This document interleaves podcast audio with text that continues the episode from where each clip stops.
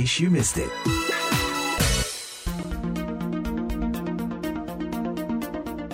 Inilah siaran VOA Indonesia dari Washington DC. Saat istilah frontliners atau pekerja yang berada di garis terdepan di tengah pandemi ini lebih identik dengan para petugas kesehatan seperti dokter dan juru rawat, serta petugas keamanan masyarakat seperti polisi dan pemadam kebakaran, kita kadang lupa bahwa banyak pekerjaan lain yang juga berada pada garis depan. And in case you missed it, banyak peran tersebut yang juga melibatkan diaspora Indonesia di Amerika. Salah satunya adalah Yusi Achmad yang bekerja sebagai pegawai US Postal Service di sekitar daerah Washington DC. Mari kita simak kisah Yusi dalam obrolan berikut ini. Halo Yusi, apa kabar? Ari, alhamdulillah baik, apa kabar? Baik, alhamdulillah. Gimana semua dalam keadaan aman dan sehat ya? Alhamdulillah, ya. Boleh cerita sedikit nggak Yus tentang lingkup pekerjaan Yusi sehari-hari ini gimana? Pekerjaan aku kan, aku udah mail carrier ya, pasti delivery mail sama packages. So, aku kerja di USPS, United States Postal Service. Jadi sehari-hari itu ya tugasnya ya delivery mail sama package, kayak mail carrier gitu ya. I see. Jadi mostly outside, nggak di dalam kantor. Jadi aku benar-benar yang di luar gitu, delivery ke rumah-rumah customer. Waduh, ini baru nih yang namanya frontliners nih. Soalnya kayak mau kayak gimana juga, mau itu hujan, salju, semua. Nah, betul. Namanya pos harus nyampe kan ya? Iya, betul. Tantangannya berat juga sih. Soalnya di sini kan 4 musim ya. Iya, itu dia tuh. Nah, jadi ini namanya tugas harus benar-benar diemban, benar-benar 4 musim setiap hari dalam 1 tahun ya Yus ya? Betul. Ini ngomong-ngomong dalam persiapan untuk mau bertugas sehari-hari ini, gimana nih persiapan Yus ini? Pokoknya tiap pagi bangun tidur itu yang pertama dicek itu keadaan cuaca hari ini. Kalau musim panas seberapa panas, kalau musim dingin seberapa dinginnya, atau snow atau gimana. Soalnya ini kan aku kerjanya di luar ya, jadi benar-benar harus mempersiapkan apa yang harus kita pakai baju untuk hari itu, karena kita kan dikasih memang seragam dari kantor sesuai untuk kebutuhan kita di berbagai musim gitu. Jadi contohnya hari ini nih tadi agak-agak dingin gitu ya, tapi mungkin dinginnya belum masuk winter, baru mau masuk fall gitu. Iya, pakainya bajunya yang agak-agak weather friendly untuk hari ini gitu, kayak tadi pakai sweater, pakai celana panjang, terus kadang aku pakai rompi gitu yang benar-benar untuk udara yang hari-hari tadi gitu, yang tadi agak-agak dingin gitu. Iya. Terus apalagi maksudnya sekarang aku kan berjilbab nih. Apalagi tantangannya tuh yang pas musim panas, aduh bener-bener yang repotnya itu ya, paling pakai kemeja. Dan ya itu pengalaman, maksudnya kadang customer juga kan kayak, why don't you pakai, maksudnya pakai yang ini, katanya pakai celana pendek, atau kan emang ada seragam celana pendek. Aku bilang, I wish I can, gitu kan. Terus tapi kan mereka ngerti, karena ngelihat kita pakai jilbab, dan oke, katanya, aku ngerti, gitu. Soalnya, ya ngomong-ngomong ini sekarang Amerika udah mulai mendekati ke musim yang udah mulai dingin, jadi memang seragam harus disesuaikan. Sementara kalau misalnya musim panas sih, di dekat rumahku, kalau misalnya tukang pos nganterin, apalagi yang cowok ya, yang mereka celana pendek aja. Nah, betul, makanya masalahnya aku kan pakai jilbab, jadi benar-benar yang ini gimana gitu kan, pengen sih ngelihat orang lain pakai celana pendek, kayaknya enak banget gitu kan musim panas yang benar. Di sini kan panasnya, kalau panas tuh benar-benar humid gitu, yang benar-benar panas banget gitu. Cuman ya mau nggak mau ini tantangannya, kita ya berjilbab ya mau gimana lagi, no choice. Jarang yang mengetahui loh kalau di Amerika itu musim panas tuh bisa mencapai mendekati 40 derajat Celcius ya. Makanya, apalagi kalau pas musim panas dan puasa, waduh udah deh. Waduh, iya itu bener-bener 2 kali lipat tuh ininya tantangannya tuh. Ngomong-ngomong nih, berhubung UC ini setiap hari tugas dan juga berada di depan, maksudnya nganter packages, nganter surat, semua segala itu kan tugasnya kan di luar, di depan, dari rumah ke rumah, terus juga ya ada kemungkinan juga bertemu dengan orang face to face gitu loh. Boleh ceritain sedikit nggak nih tentang protokol protokol kesehatan. Protokol keamanan yang ditempuh di tempat kerja Yusi untuk bisa ngejamin bahwa Yusi itu sebagai pegawai Postal Service ini bisa tenang, jadi kejamin juga kesehatan dan kebersihannya gitu loh, gimana? Apalagi di tengah pandemi kayak gini. Nah, ya betul. Karena berhubung lagi pandemi kayak gini, jadi kita biasanya kan masuk kerja itu semua employee itu sama ya, masuk kerja jam 8.30 lah biasanya. Nah, karena selama pandemi ini mereka jadi kita dibagi 3 shift. Jadi biar di dalam ruangan pun nggak begitu sesak penuh gitu kan. Jadi kita masuk ada yang jam 7, jam 8, sama jam 8.30.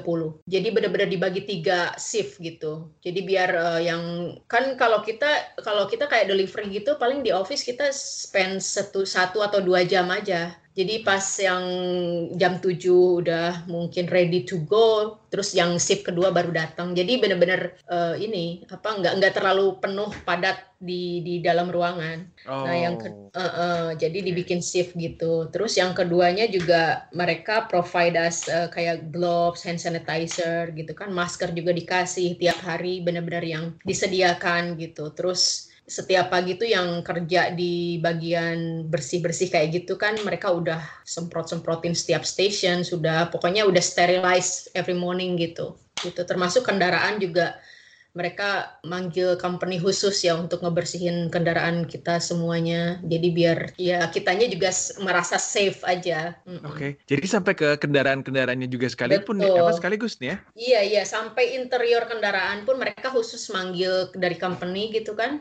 Company khusus untuk ngebersihin itu ya, yang kalau company khusus sih seminggu sekali atau nggak begitu seringnya. Tapi kalau tiap hari kita harus ngebersihin sendiri juga. Kendaraan yang mau kita pakai. Wow, oke. Wah, jadi persiapannya mulai dari hand sanitizer, sampai masker, sampai semuanya disinfect ya? Betul. Ya, wah, boleh juga. Provide sama mereka. Ngomong-ngomong kendaraan nih, ada pertanyaan yang agak-agak sedikit off topic nih. Saya kan suka ngeliat tuh kalau misalnya kendaraan yang dipakai US Postal Service itu yang kotak yang setir kanan tuh. Iya betul. Setir kanan. Yusi pakai itu juga nggak? Iya, yang pakai yang setir kanan yang kayak di Indonesia lah istilahnya, maksudnya tetap aja, tapi kan kita drive-nya di sebelah kanan ya. Iya, sebelah kanan. Jalan, tapi driving-nya ya sebelah kanan. Itu ada pengalaman lucu juga tuh waktu dulu tes itu nyetirnya. Jadi pas pertama nyetir gitu aku bener-bener langsung lancar gitu kan, sampai yang ngetesnya tuh bingung gitu, what kind of car did you drive? Aku bilang, why, what's wrong? Ya soalnya kamu kayaknya nggak ada masalah gitu kan mereka biasa setir kiri kan, aku setir kanan ya, di Indonesia juga setir kanan gitu, jadi I don't have any problem gitu kan. Makanya pas aku bilang saya di negara saya itu emang setir mobilnya setirnya sebelah kanan gitu. Dia bilang pantesan katanya, okay, I'm not worried about you katanya. Go ahead, katanya udah aja gitu. Jadi nggak dites, nggak apa, langsung jalan aja gitu. Manual apa matik tuh? Matik. Oh matik, oke. Wah, mereka nggak tahu kita di Indonesia. Makanya jagonya kita padahal. Iya, jadi sebenarnya yang saya ketahui ini ada sedikit informasi nih, mungkin juga bisa kita jelasin ke para pendengar VOA juga. Di sini itu Postal Service itu menggunakan mobil dengan setir kanan dengan maksud kalau misalnya mengantarkan. Mailbox ya. Jadi karena kan mailbox kan di sebelah kanan, kita berhenti di sebelah kanan, jadi bisa langsung gitu. Itu mobil tahan banting loh, bener tuh yang saya dengar tuh, bisa di salju kuat, di mana juga. Iya betul, berbagai cuaca. Iya, jadi ada alasannya juga tuh dikasih mobil yang kotak kayak gitu. Iya betul. Keren, oke. Cuman masalahnya nggak ada AC, Ri. Oh ya. Itu kalau musim panas kayak di dalam oven, gila. Tapi heater ada sih pemanas, jadi musim dingin aku nggak ada masalah. Dan pintunya kebuka gede gitu kan? Iya, tapi kalau udaranya anget kan lumayan. Jadi soto. Jadi gosong. Aduh. Kayak ayam panggang. Kayak ayam panggang, yoi. Ini ngomong-ngomong Yusi, setelah udah peralatan disediakan dan dibersihkan oleh tempat kerja, kemudian juga postal office-nya juga udah menjamin berbagai macam perlengkapan seperti hand sanitizer, semua segala. Yusi sendiri gimana nih menghadapi customer sehari-hari? Apakah ada pengalaman yang unik atau menarik menghadapi mereka gitu? Terutama kan sekarang kan banyak banget nih orang-orang yang agak sedikit dalam tanda kutip difficult ya gitu. Makanya mereka nggak kooperatif maksudnya. Jadi mereka nggak mau pakai masker ataupun juga kalau ngomong suka deket-deket apa suka nyamperin kita gitu loh. Itu gimana tuh? Jadi daerah yang aku delivery itu kan ada sebagian yang jalan, sebagian yang benar-benar kita stay di mobil aja gitu kan. Nah yang jalan ini aku juga kadang nggak pernah pakai masker kalau jalan soalnya jarang juga ngelihat orang di luar gitu kan, paling ngelihat ada yang jalan-jalan lagi exercise, apalagi selama COVID ini kan banyak yang work from home gitu kan.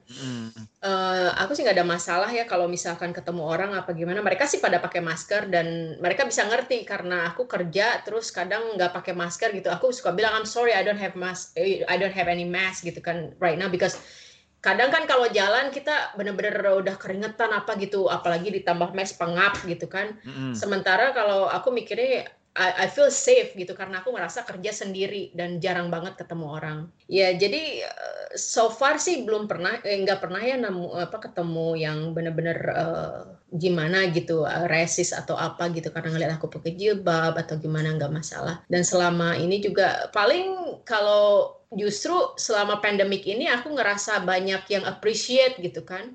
Jadi customer tuh yang biasanya nggak pernah ketemu tiba-tiba ngelihat aku lewat gitu, mereka sengaja keluar just to wave atau just to say thank you for your service gitu kan. Terus mereka yang benar-benar yang appreciate banget gitu aku kerja selama pandemik kayak gini, mereka ya sangat-sangat menghargai banget. Kadang ada anak kecil gitu kan lari cuman mau ngasihin apa, mereka bikin gambar terus bilang I will love you gitu. I know it's so sweet gitu kan. Kadang aduh gitu apa ini banget gitu kan untuk masa-masa kayak gini bener-bener itu jadi kayak capek pun kadang kita aduh ya terobati apa, jadi terobati bener. Terus ini juga apa beberapa customer itu kayak surprisein kita gitu, semua employee mereka datang ke tempat kerja udah beberapa kali nih mereka ngasih kita lunch gitu kayak bener-bener we provide you lunch gitu, mereka bawa sandwich, bawa snacks, minum semua lengkap. Itu kadang kita lagi on the street gitu dipanggil sama manajer, panggil pulang gitu kayak di scanner gitu, please come back you have lunch here from customer gitu-gitu. Jadi ya seru lah, selama pandemic ini emang tantangannya banyak, cuman justru mendapat perhatian lebih dari customer itu. Kadang mereka cuman keluar ngasih kita bunga gitu, ngasih apa minum atau apa gitu. Alhamdulillah, wah seneng juga ya menjadi diberi perhatian ya.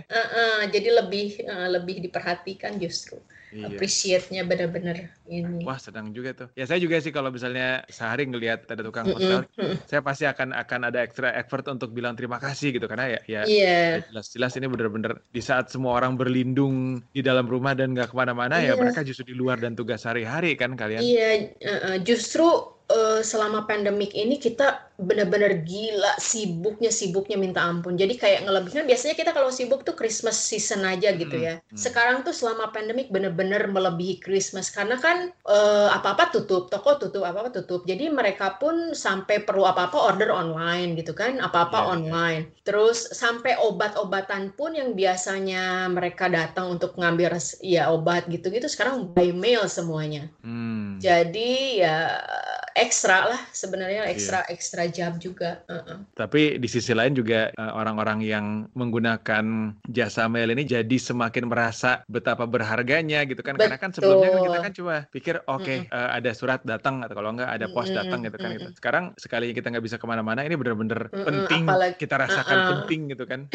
Iya betul, apalagi obat-obatan kan itu yang mereka yang sakit kan nggak bisa kemana-mana gitu. Mereka appreciate banget, kadang mereka udah nungguin depan rumah, do you have a package for me gitu kan, mereka what are you waiting for gitu, kayak oh I'm waiting for my medicine gitu-gitu. Terus udah mereka kan the tracking juga udah tahu kan hari ini bakalan nyampe gitu, jadi udah alhamdulillah. Wah senang pengalamannya juga. Pengalamannya dengan sekian banyak pengalaman Yusi di luar gitu loh sebagai seorang frontliner juga bertemu dengan orang ini, gimana nih Yusi menerapkan ilmu yang udah didapatkan sebagai protokol keamanan dan kesehatan juga, gimana nerapinnya misalnya di rumah, kehidupan pribadi, di kehidupan pribadi dan di rumah sehari-hari buat keluarga gitu. Iya, aku sih selalu ya kalau hand sanitizer gitu aku provide anak-anakku pasti ada masing-masing. Aku selalu bawa kemana-mana gitu kan. Terus masker juga kan keluar harus kan, di sini wajib masuk ke restoran atau kemana-kemana. Terus ya di rumah paling apa ya, ya hand soap gitu. Terus kebiasain mereka untuk sering cuci tangan gitu aja. Terus kadang juga kan anak-anak mungkin bosen juga ya di rumah, pengen ketemu sama temennya atau gimana. Ya aku sih selalu ngebekelin, awas ya, hati-hati gitu, kalau mau pergi kemana dulu, kita mesti tahu gitu kan. No mama just play soccer katanya di mana, di park atau gimana sama siapa. Terus make sure gitu kan, kita tahu mereka juga sehat gitu kan. Ya gitu paling di rumah sih ya disediakan aja pokoknya yang benar-benar bikin buat sanitize, masker juga semua ada.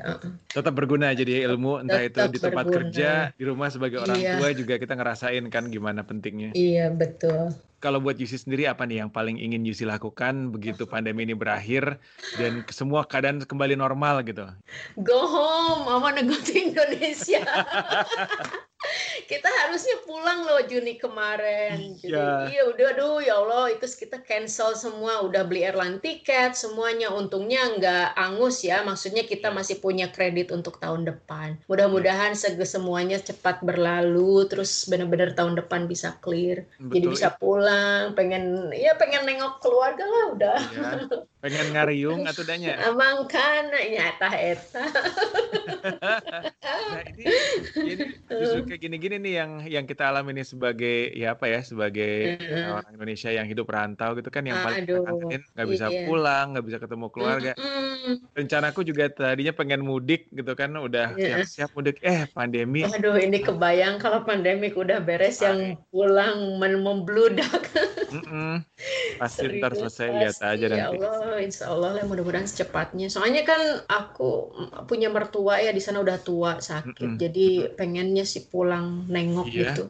Ya kita juga pasti semua udah punya orang tua, udah kangen, udah pengen ketemu, pengen jenguk, semua segala kan, pengen kumpul lagi. Pengen kuliner gitu. Amin. Wah, itu sih udah pasti. Makanya, aduh. Pokoknya pastilah.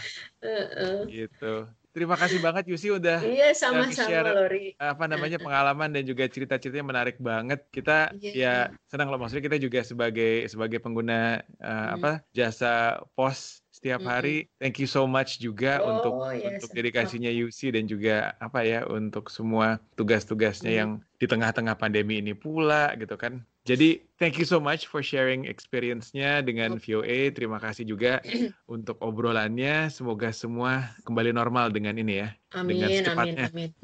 Thank you, Yusi. Iya, sama-sama. Terima kasih ya.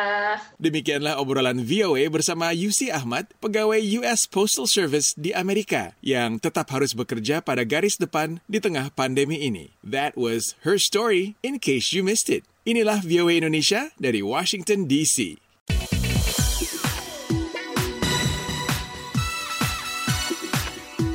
In case you missed it.